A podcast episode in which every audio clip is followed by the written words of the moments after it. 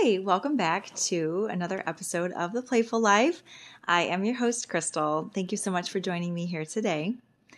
And on the podcast today, I thought it would be kind of cool to read the do's and don'ts that I like to live by.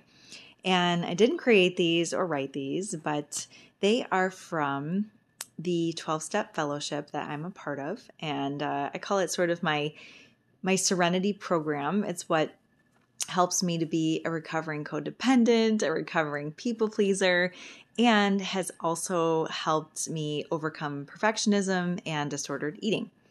So these do's and don'ts are read at uh, one of the meetings that I go to. And I, I always love hearing them because they're such a great reminder of how to live. And to me, they also really follow the Stoic principles and the Stoic philosophy on life. And it's really about learning to focus on what I can control and letting all the other stuff go. So, being aware of all the things that I'm not in control of and giving that over to a higher power. So, I'm going to read these do's and don'ts and i'm just i'm going to modify them a little bit just so they apply to a little bit more of a general audience. Um, changing just some of the words here. Um, but then uh, i'm also going to kind of p- pull out my favorite and uh, why they have stuck with me and why i love living my life according to these principles. So i'm actually going to start with the don'ts, I feel like I like to end on a positive note. and uh, one of my friends that passed away several years ago, um, she was a, a, good friend in this recovery program. And um, she also liked to read the don'ts first because she said she wanted to end it with the do's, with the, with the positive, with the affirmative. So here we go. Don't be self righteous. Don't try to dominate, nag, scold, and complain. Don't lose your temper. Don't try to push anyone but yourself. Don't keep bringing up the past. Don't keep checking up on inserts here, you know, people, places, and things. Don't wallow in self pity. Don't make threats you don't intend to carry out. Don't be overprotective and don't be a doormat. So those are are great and what I realized very quickly when I got into this program was that I was doing all the don'ts and I was not doing all the do's. And no wonder my life had become completely unmanageable and I was depressed and anxious just a mess all the time um, because I, I was doing a lot of these things.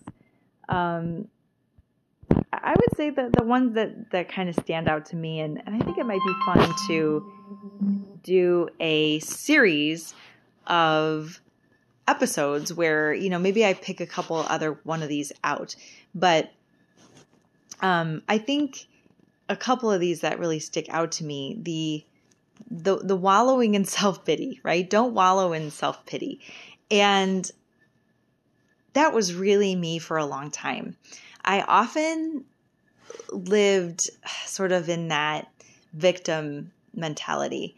And I almost liked being the victim. You know, if, if I wasn't responsible for what was happening in my life, then I could blame others really easily. and you know, it seemed maybe easier to me to be the victim. So, you know, wallowing in self pity was something I like to do. You know, I, I, had created a life that was unmanageable, unmanageable for myself. You know, I had overcommitted myself and I was striving for perfection in all these areas and I was setting all these crazy expectations for myself. And then expecting others to feel sorry for me um, when I was the one that was, you know, spinning a lot of the times and spinning things out of control. Um, so that was really big for me to learn not to wallow in my own self pity. Um, the the other one that really stands out to me amongst these is the don't make threats you don't intend to carry out. And I think the word threat is very strong. Um, but I think it's I think it's more of a boundary. And um, I have a a friend. Her name is Barb Nangle, and she has an amazing podcast. It's called Fragmented to Whole on setting boundaries and I mean, so much more too, but but she really talks about boundaries. She's she's what um, you would call a boundaries coach, and she helps people like in life and business to set these boundaries. You know, for um, ourselves and people around us, and um, you know, it's it's so important to not only make those boundaries but to keep them and to keep them sacred. Um, and I think when we make threats, you know, maybe it's not so much a threat, but I think it's setting a boundary between, you know, maybe it's our work uh, or somebody in our circle of friends or family. And when we set those lines and then step over them or allow other people to step over them, um, and we're not carrying those out in our lives, then, you know, really we only have ourselves to blame. Um, I talk a lot about boundaries in my health coaching also that you know say for instance we're going to uh, a dinner or a doing or a party or something and we we want to have a good time and enjoy ourselves but yet you know we don't want to come home from that party feeling like oh man I really overdid it you know? Um, so we can set a limit, you know, set a boundary. Say, okay, I know there's going to be 10 desserts there. I'm only going to have one. Or um, for every alcoholic drink I have, I'm going to have a glass of water. You know, something that we set for ourselves that we can keep, a boundary that we can keep for ourselves because it helps us keep our own sanity. Um, being able to do that is is a huge part of our recovery. Um, okay, so now I am going to read the do's. And once again, I was not doing all the do's and I was doing all the don'ts. So here we go. Do forgive.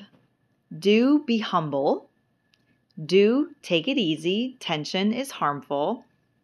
Do play. Find recreation and hobbies. Do keep trying whenever you fail.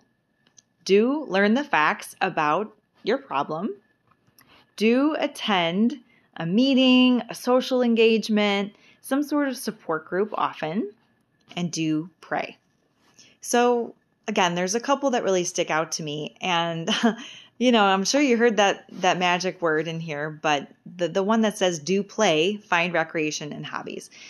And what I had discovered when I read this list, or really heard this list, this list read to me out loud for the first time, is I questioned like, do I have hobbies? Um, I have a lot of interests, and I think I have a good amount of talents, and I love to share those talents with the world, but I'm not sure that they would be hobbies. I feel that I've always somehow tried to make a hobby into a career or a way to make money. Um, you know, I got I got really into fitness, and then I went and taught fitness classes.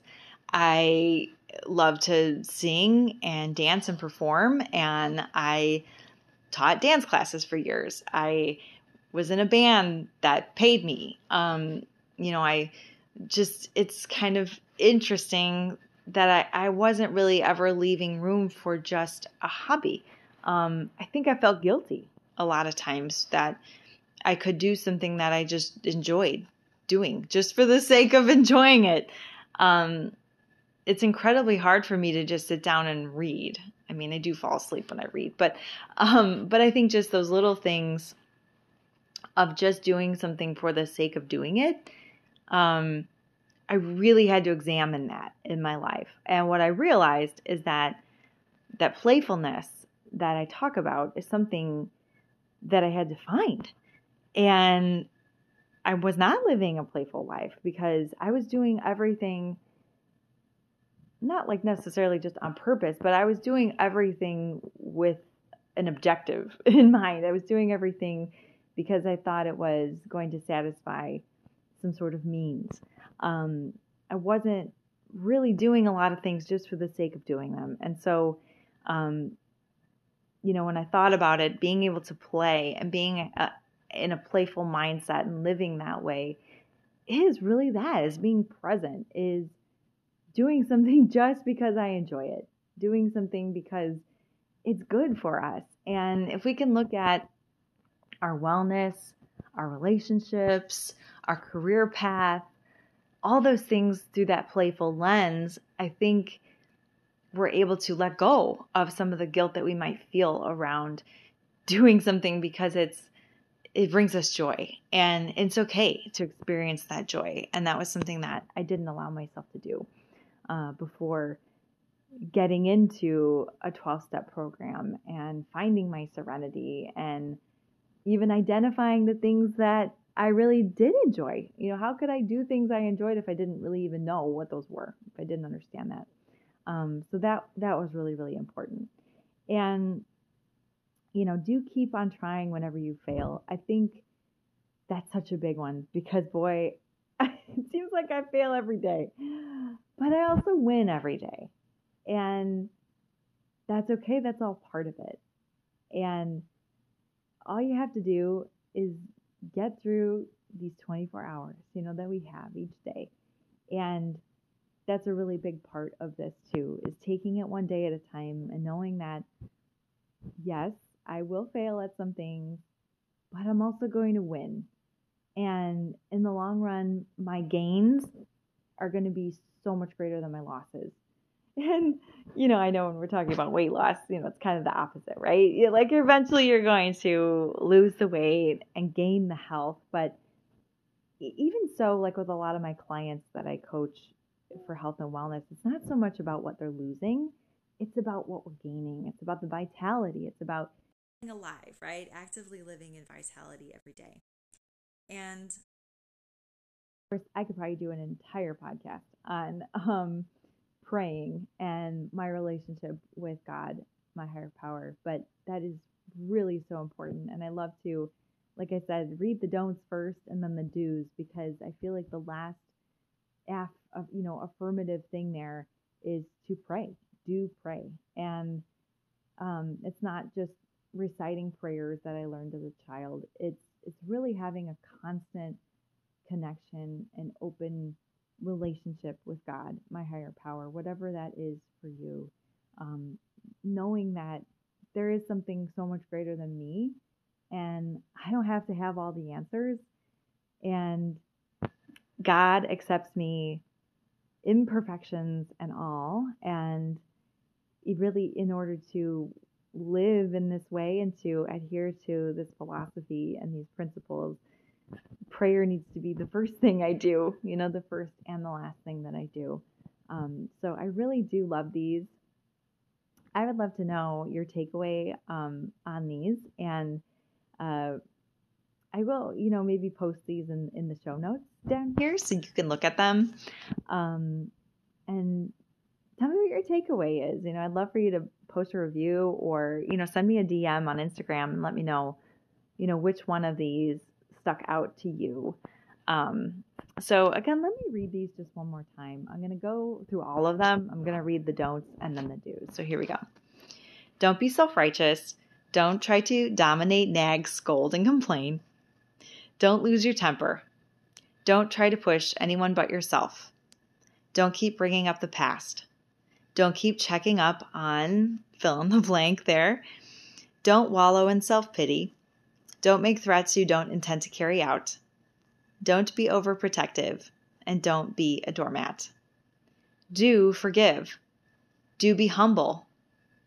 Do take it easy. Tension is harmful. Do play. Find recreation and hobbies. Do keep on trying whenever you fail. Do learn the facts about your problem. Do attend meetings, social groups, supports groups often, and do pray. I guarantee you, you won't do all these perfectly, and perhaps you're doing some of the don'ts and you're not doing a lot of the do's, but each day, one day at a time, if you keep on trying whenever you fail and keep that open relationship with your higher power, you will, in fact, learn to live a playful life. All right. Take care, everyone. Stay playful and be safe.